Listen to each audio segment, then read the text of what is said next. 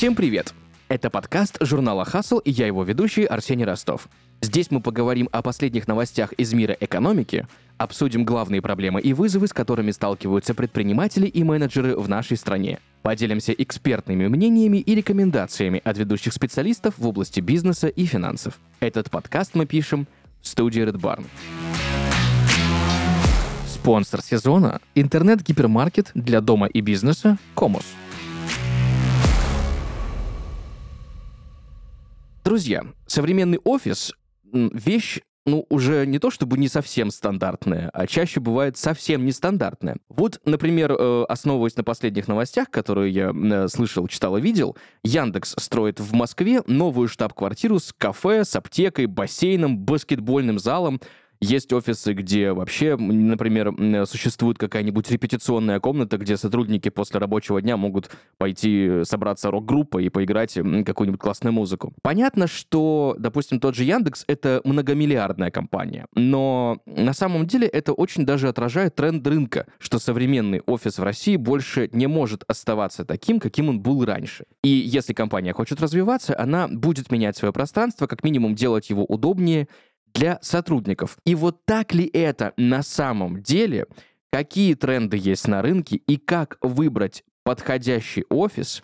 В этом всем нам поможет сегодня разобраться Артем Огородников, SEO агентства Keep Moscow. Артем, привет. Привет, привет. Перед тем, как мы начнем, я всегда люблю погружаться в матчасть. Расскажи, пожалуйста, как давно ты вообще занимаешься подбором офисных помещений для компаний? Ну, смотри, вообще, а, наше агентство Moscow занимается подборами новостроек. Мы специализируемся на инвестициях, в том числе, а, понятно, продаем офисы. И где-то занимаемся этим уже сколько? А, получается, три года. Слушай, но я, насколько помню, раньше офисы вообще могли находиться, ну, ну реально где угодно, даже условно там в здании бухгалтерии какого-нибудь бывшего завода. Изменилась ли на рынке ситуация сейчас и как вообще э, выглядит, ну, знаешь, так условно средний офис, да, по московским меркам? Слушай, но а, здесь я знаю все не понаслышке, потому что у нас компания достаточно быстро развивается, мы постоянно ищем себе а, какой-то новый офис. А, то есть мы долгое время, где-то год сидели на Новом Арбате, потом переехали на Пресню, трехгорную мануфактуру. Сейчас ищем какое-то новое пространство, и найти новый офис в Москве реально сложно. Если как раз какие-то требования сидеть не в здании бухгалтерии и в каком-то ангаре,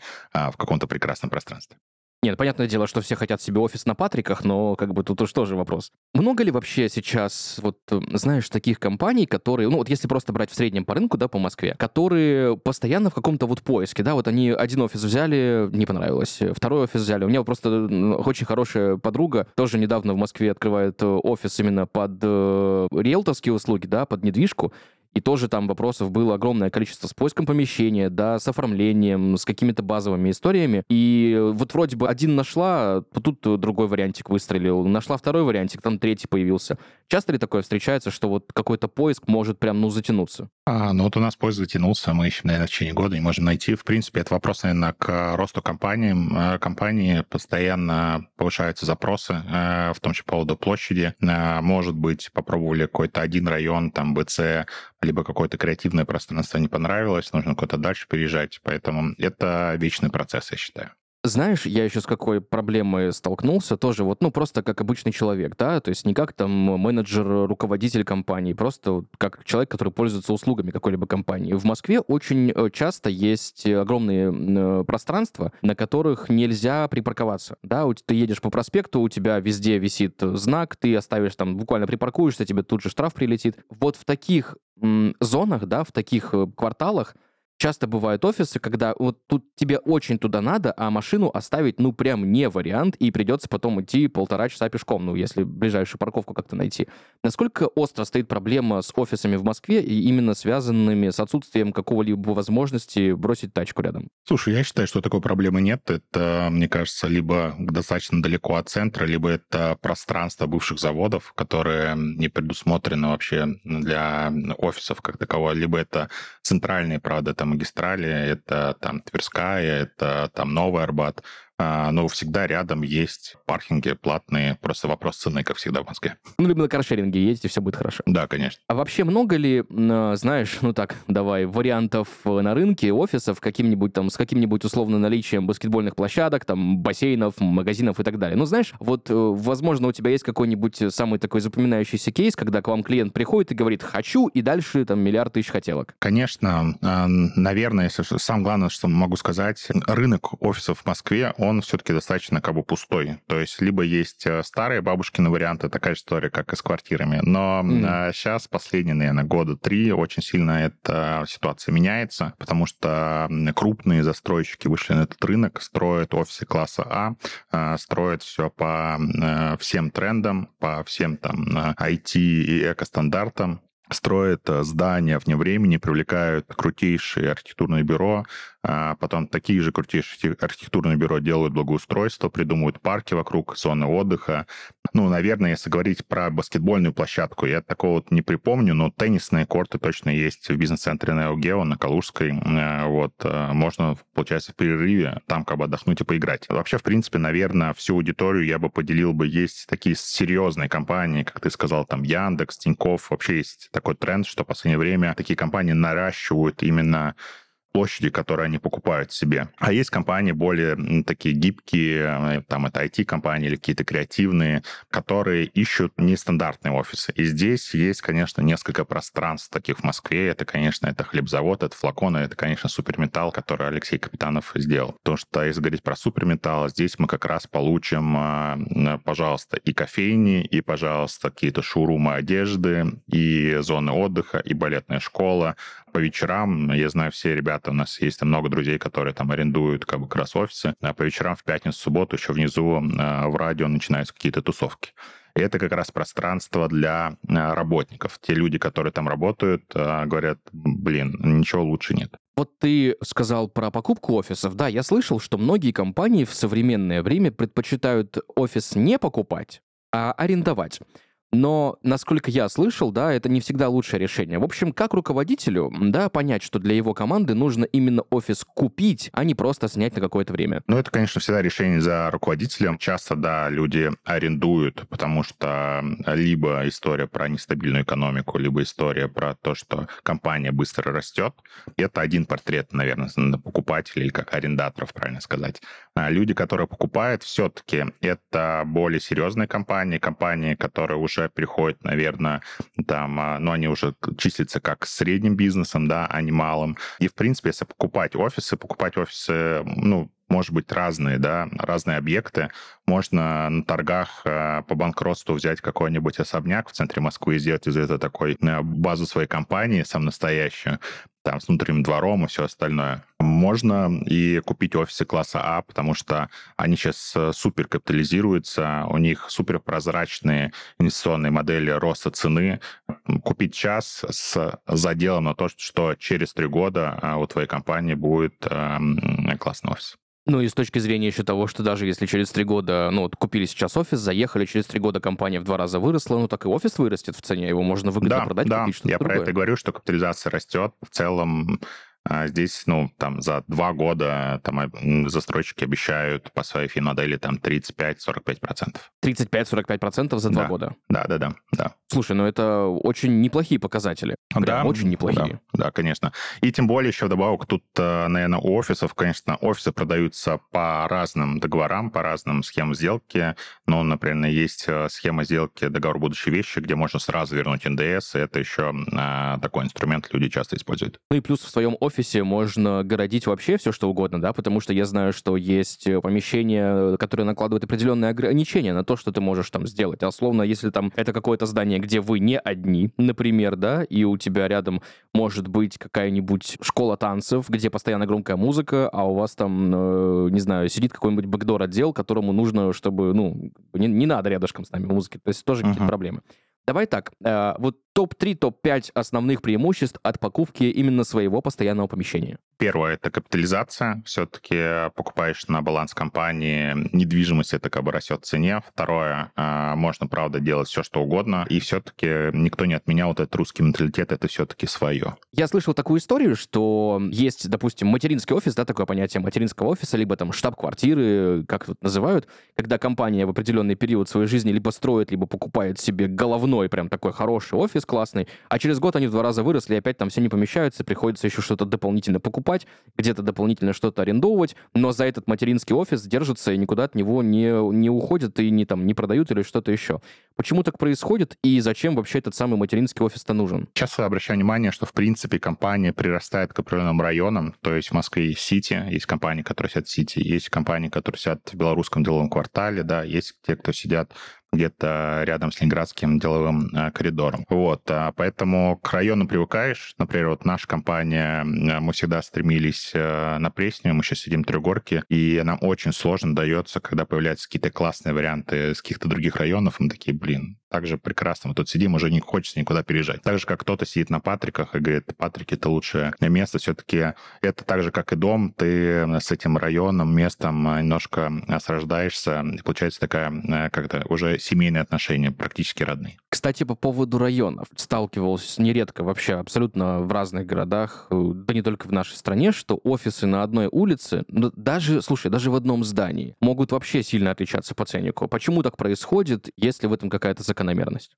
Ну, если говорить про одну улицу, конечно, это просто класс зданий. Второе, всегда это зависит от собственника помещения, потому что один собственник задирает там ценник и верит а, в свое помещение, пусть оно простаивает. Там кто-то, наоборот, депингует, потому что нужно быстро а, заполнить свое здание. Если говорить про разницу между этажами, то, конечно, это история и про видовые характеристики, но и снова же, если говорить а, не про строящийся офис, а уже сданные, то все-таки это зависит от собственника, риска, потому что кто-то сдает офис без э, ремонта, кто-то, например, у меня есть такой один клиент, который покупает офисы и потом вкладывает чуть ли не столько же, сколько он купил этот офис внутри ремонта. Ему очень важно своими там руками потворить внутри, сделать там, не знаю, классные переговорные, и он потом вот просто гордится, показывает, смотри, какую классную штуку я сделал, как будут кайфовать арендаторы, которые ко мне придут потом. Да, переговорок много не бывает по, по опыту, по, даже по личному скажу. Каждый раз, когда с кем-то из даже просто своих знакомых знакомых общаюсь, кто работает в крупных компаниях, говорит, вот мы переезжаем в новый офис, новый офис, у нас там будет аж пять переговорок новых классных, замечательных. Да, это всегда какой-то, не знаю, почему-то вот так случилось must-have, а, но какой вот у меня еще вопрос к тебе. После ковида, вот э, эта вся история с удаленкой, которая вот остается, да, с гибридом, был ли такой период, когда, ну, понятно, что был, что все сидели на удаленке, да, и офисы простаивали. А что сейчас происходит? Нет ли такого, что компания вырастает, да, количественно по сотрудникам, но это, эти все сотрудники, они все на удаленке, и большой офис не нужен?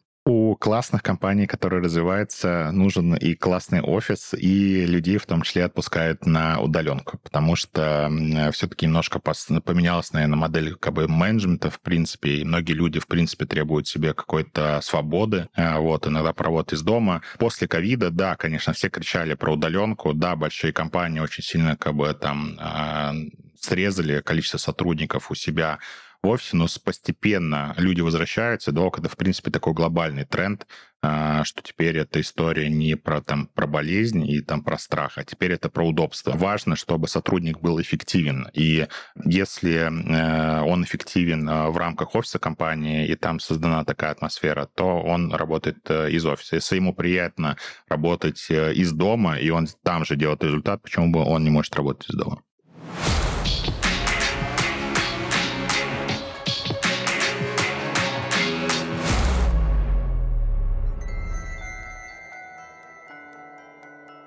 Это началось прошлым летом. Я, как обычно, звонил клиентам, чтобы оформить заказ на поставку бумаги и канцелярских товарок. Скрепок в основном. И тут один из крупных клиентов спросил. «Слушайте, а молоко у вас есть?» «Молоко? Какое еще молоко?» – подумал я. А клиент давай дальше давить. «Да, молоко. У нас как раз кофе приехал. Стопроцентная арабика. Молока бы к нему. У нас в офисе все пьют капучино». И вот с этого случая прям какое-то безумие началось. Клиенты больше не хотели заказывать бумагу.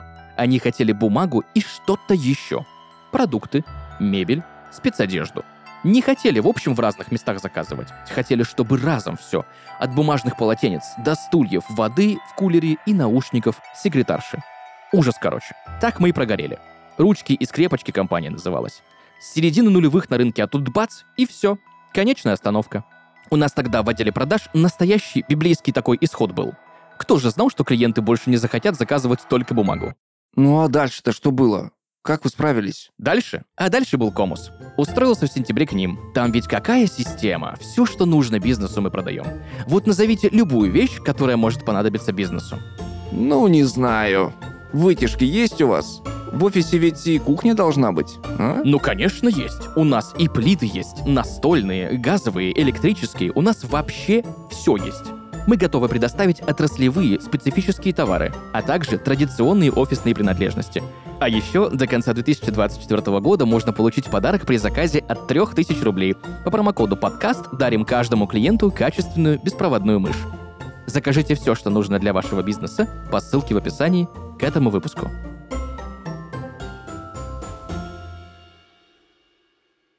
Насколько часто вот эта история есть, когда за хорошую работу, да, идет надбавка не к заработной плате, а какие-то плюшки в офисе, там, более просторный кабинет или парковочное место выделенное, или еще какая-то история. Это же тоже отличный инструмент вин-вин, да, взаимодействие сотрудник компании. Мне кажется, все-таки это идет, э, хотя сейчас западные компании в основной части своей ушли э, с российского рынка, но это их корпоративная культура, когда сотрудники получают там расширенный ДМС, получают автомобиль, получают еще что-то, получают страховку даже не просто на себя, но и на всех членов своей семьи. Это все-таки идет, наверное, про корпоративную культуру. И она к нам, конечно, доходит постепенно мы говорили с тобой про районы, да, и я хочу поговорить про один стереотип, который я тоже слышал, и он такой довольно, ну, расширенный, что, например, финансовые консультанты должны сидеть в центре Москвы, ну, в том же Сити. Ну, потому что финконсультанты, ну, come on. Все мы смотрели сериал «Форс-мажоры» в Сьюз, который, да, там всегда примерно идет такая картинка. И, допустим, ритейл-компании выбирают менее премиальные локации. Зависит ли вообще выбор района для офиса от того, на чем специализируется бизнес? И если нет, то от чего на самом деле должен зависеть выбор района? Мне кажется, в основном выбор офиса зависит от вкуса и мнения э, владельца компании. Вот. Это раз. Но если мы говорим про какие-то там про средние компании, если говорим про большие, то, конечно, там в Сити переехала часть администрации Москвы, переехал там и Озон, и все остальное. Они не просто так то опережают, потому что рядом есть инфраструктура, очень можно быстро с друг другом о чем-то договориться. Такая же история и на белорусской, я считаю. Там тоже есть супер разная инфраструктура для будущих там переговоров и решения своих вопросов. Ну, плюс, да, плюс как бы, когда все кучкуются в одном какое-то месте, да, бывает э, намного проще встретиться где-то лично в кулуарах в кафешке порешать какие-то вопросики, да, как у нас обычно это принято называть, чем официально созваниваться, там, лететь куда-нибудь, еще не дай боже, и тратить на это огромное количество времени. Ну, плюс Москва, пробки, мы все прекрасно знаем, как мы это не любим. Знаешь еще какой у меня вопрос? Именно касательно с точки, точки зрения построения логики, да, присутствия. Ведь есть компании, у которых есть много мелких офисов, да, которые, ну, мелкие точки, грубо говоря, продаж, которые всегда строятся по одному шаблону, да, по каким-то определенным критериям. И вот, условно говоря, ну, там, не знаю, возможно, это какая-нибудь кофейня, да, возможно, это какой-нибудь э, там офис мобильной связи, там, неважно. И, условно говоря, вот есть район, который новый спальник, где все эти коммерческие помещения э, существуют уже и заложены в проектах, э, собственно, микрорайона. А есть районы, где вот эта стандартная точечная застройка, старые пятиэтажки, и как бы очень трудно сделать то же самое в двух разных районах. Есть ли такая проблема и как это решается? Решается, конечно, эта проблема просто подбором, а, подбором нужного помещения, которое подходит либо под стандарты компании, либо не подходит. Потому что, если говорить про, там, пусть это будет мобильная компания или пусть это кофейня, все равно все смотрят а, человекопоток, а, все смотрят вообще на портрет покупателя, который есть в этом районе. Просто в этих районах такие компании не сядут. Вот и все. Какой у тебя был э, самый вот необычный момент, когда ты смотришь вот на офис, да, в определенном районе, вот на здание, и понимаешь, что вот, ну, тут, наверное, вот эти ребята сидят, а там вообще, ну, там какая-нибудь компания, которая, ну, ты вообще не ожидал, что они здесь базируются, они прям кайфово, замечательно. На самом деле все более-менее предсказуемо, поэтому, чтобы кто-то удивил, такого не было, честно. То есть у тебя есть такая профдеформация, когда ты идешь, да, смотришь на офисное здание, такой, так, вот здесь либо вот эти, либо вот эти, либо вот эти ребята. Даже не просто я думаю, я знаю, кто там сидит обычно. Слушай, а э, если брать крупных игроков, да, у которых есть собственные производства, да, производства бывают э, разнесены по разным точкам, ну, допустим, сосредоточено все в городе. Условно говоря, есть какой-нибудь концерн, у него там на окраине стоит завод, а офис присутствия именно, да, головной в центре. Я слышал такие истории, что специально дистанцируются от производства, чтобы рядом с производством не находиться. Почему так делают? Э, наверное, нет. Хочу сказать, что в один момент просто Москва стала развиваться, и считаю Москву одним, одним из самых лучших городов мира. А, как раз заводы стали переносить за рамки городской черты. То есть когда-то был там завод там Бадаевский, а, Красный Октябрь. Теперь это а, на месте Бадаевского строится, наверное, номер один, самый главный архитектурный проект века в Москве. Красный Октябрь сейчас тоже, на самом деле, там будет целый элитный квартал с своим яхт-клубом и все остальное. Поэтому просто меняются тренды. А по поводу штаб-квартиры, штаб-квартира всегда месте удобным а, для встречи, вообще каком-то представительском. Все-таки это состоявшиеся уже районы. А, правда, это там Сити, это Пресня, это Хамовники, это то же самое Белорусское. А, каждый выбирает себе то, что ближе по душе. А если брать новую Москву? Ну, все прекрасно помнят этот пресловутый видос, да, несколько лет назад, когда человечек стоит в поле, такой, все, теперь это географический центр Москвы. Там сейчас какие-то есть э, устоявшиеся тренды или там, наоборот, сейчас идет бурное развитие, и пока еще каких-то таких э, сценариев стандартных не предусмотрено. Именно по поиску, по открытию офисов. Ну, честно, во-первых, скажу, что мы э, этой географией уже не занимаемся, но э, просто в сферу того, что все равно там путешествую в область, все остальное, в Новую Москву все-таки перенесли как раз производство. Это все-таки технопарки, это промзоны и все остальное. То есть там большие компании строят заводы. Бывает ли такое, что тебя просят подобрать офис, да, найти, купить как-то, и приходят с критериями, что вот там чуть ли не определенный цвет стен должен быть, да? Как в таких вот случаях, когда, ну, очень много вопросов? Ну, это, знаешь, это наверное, как, как, как купить, прийти к подборщику к БУ автомобилю, что мне нужен определенный год, определенная модель, определенная комплектация определенного цвета. Но, черт возьми, мы же не на, мы на вторичке, в любом случае уже есть построенные какие-то истории. Как в этом плане взаимодействовать с клиентами, варьировать? Или, возможно, у тебя есть лайфхак, как найти идеальный офис? Все-таки каждый, кто ищет офис под покупку, ищет его под определенные задачи. И офис должен закрывать эти задачи. По поводу цвета стен а, мы всегда поможем, предложим каких-нибудь наших партнеров, дизайнеров и все что угодно можем придумать. А есть ли какие-то современные тренды вот там последнего года, последних двух лет именно по внутреннему устройству, да, вот по планировке? Потому что все мы помним историю с WeWork, да, с этими open офисами, которые строились специально, чтобы каждый человек там мог прийти себе какое-то рабочее место сделать. Потом была история с тем, что мы все пересели из кабинетов в open space, потом у нас из open space обратно пересадили по кабинетам, да, либо по кабинетам, ну, на меньшее количество человек, потому что Честно, в open офисе очень трудно весь день находиться. В общем, есть ли какие-то тренды планировки именно сейчас? Все-таки снова это зависит от компании. Э, трудно представить в open space, например, э, чиновников да, хотелось да, бы, но они любят кабинеты и все-таки э, красные ковры, например. Если говорить про какие-то IT-компании, то да, это все-таки open space э,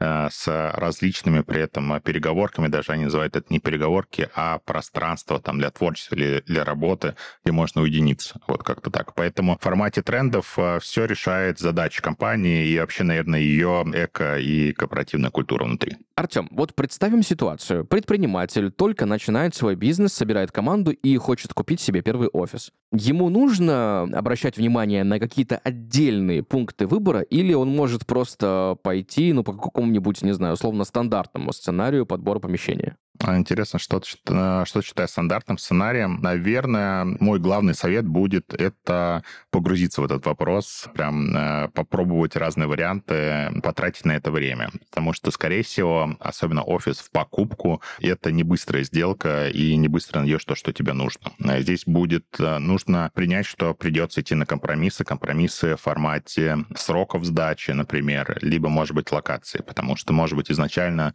ты думаешь, что будешь сидеть в Сити, потому что как раз насмотрелся сериалов, а поднимаешься туда и понимаешь, что это вообще не твой вариант, ты там себя сам, э, сам плохо чувствуешь. В итоге находишь какой-то супер другой вариант, либо вариант, который, например, находится в районе, который ты изначально не рассматривал, но при этом там есть огромная терраса, внутренний двор, там два уровня, например, так, и сразу же еще шикарный ремонт, и тебе не, при, не придется вкладываться, и там нету двойного депозита, например. Так, давай попробуем, возможно, ну, он не всем подойдет, да, возможно, ну, понятно, что у нас огромное количество частных случаев, да, зависит от компании, от руководителя и так далее, но все-таки я хочу попробовать попросить тебя составить краткий чек-лист да, как понять, какой офис вам конкретно нужен? Какой офис нужен? Конечно, нужно вначале нужно представить, а, какая нужна площадь, да, понятно, что потом какая локация вообще э, подходит, а, вот, история про э, бюджет, наверное. А потом, в принципе, можно либо обратиться таким профессионалам, как мы, либо самому тратить время, искать где-то на циане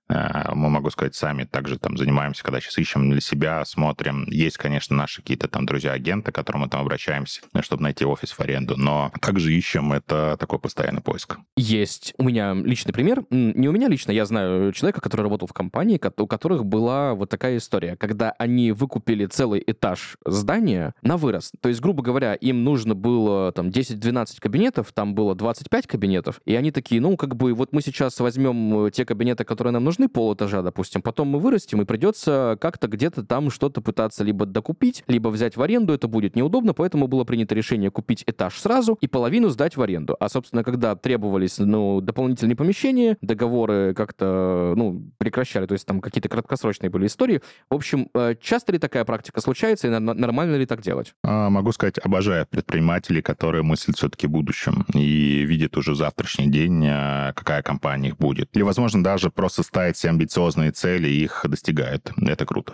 Вот если основываться на твоей практике, да, на твоих каких-то, э, возможно, внутренних аналитических данных, вот, собственно, по портретам разных людей, которые искали офисы, что за 2023 год твои клиенты искали в офисах чаще всего? Возможно, это была удобная локация, возможно, большие окна, например, да, либо парковка. Мы специализируемся, наверное, на таком подборе, причем как квартир, так и офисов, чтобы вот клиента туда приводишь, и у него прям мурашки происходят вот такие вот.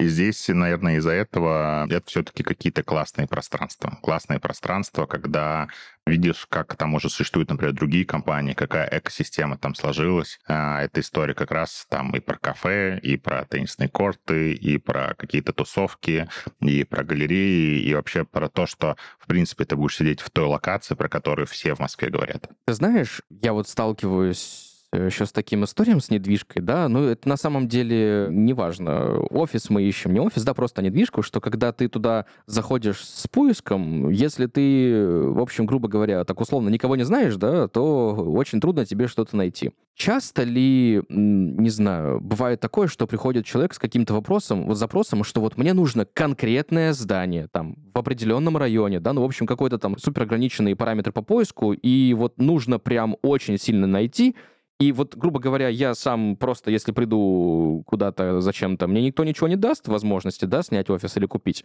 Но если я приду через агентство, да, допустим, то вопросы тут же э, решатся, потому что все-таки э, как бы это профильный бизнес, да, и шанса того, что я смогу снять себе или э, купить именно тот офис, который мне нужен, сильно повышаются. Ну, все-таки, если человек хочет купить определенное здание, вот это здание все-таки как-то там выйдет на собственника, здесь проблем нет, вопрос, наверное, как налогов переговоров. А если говорить про строящиеся офисы, то все-таки люди приходят к нам, потому что мы знаем весь рынок, мы дружим с этими застройщиками, мы, правда, можем выбить какие-то классные условия, которые просто так с улицы не получить.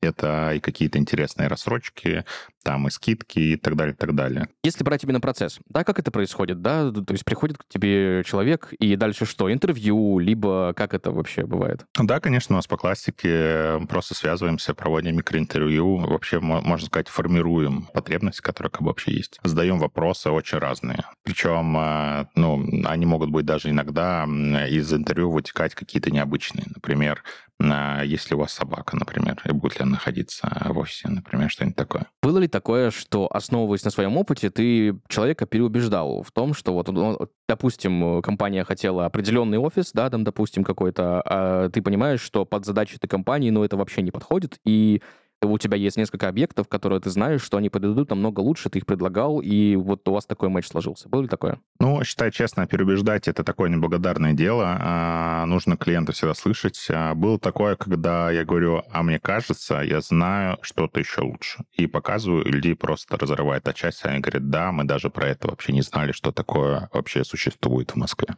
Супер. Давай так, в завершении нашего с тобой сегодняшнего разговора, каким ты видишь идеальное, вот идеальное современное офисное пространство, чтобы сотрудники даже мысли не допускали уходить на удаленку? М, Идеальное офисное пространство.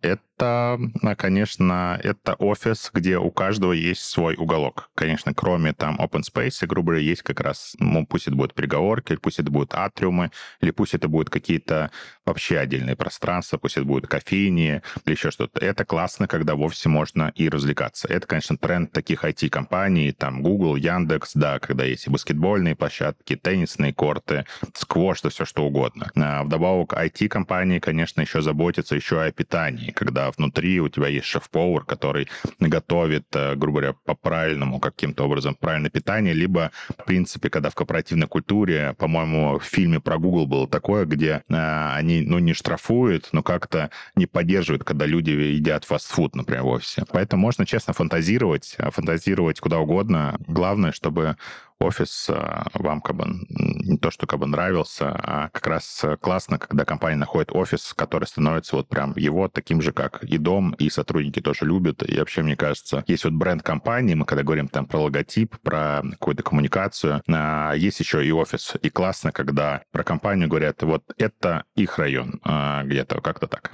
Супер. Артем, спасибо тебе большое.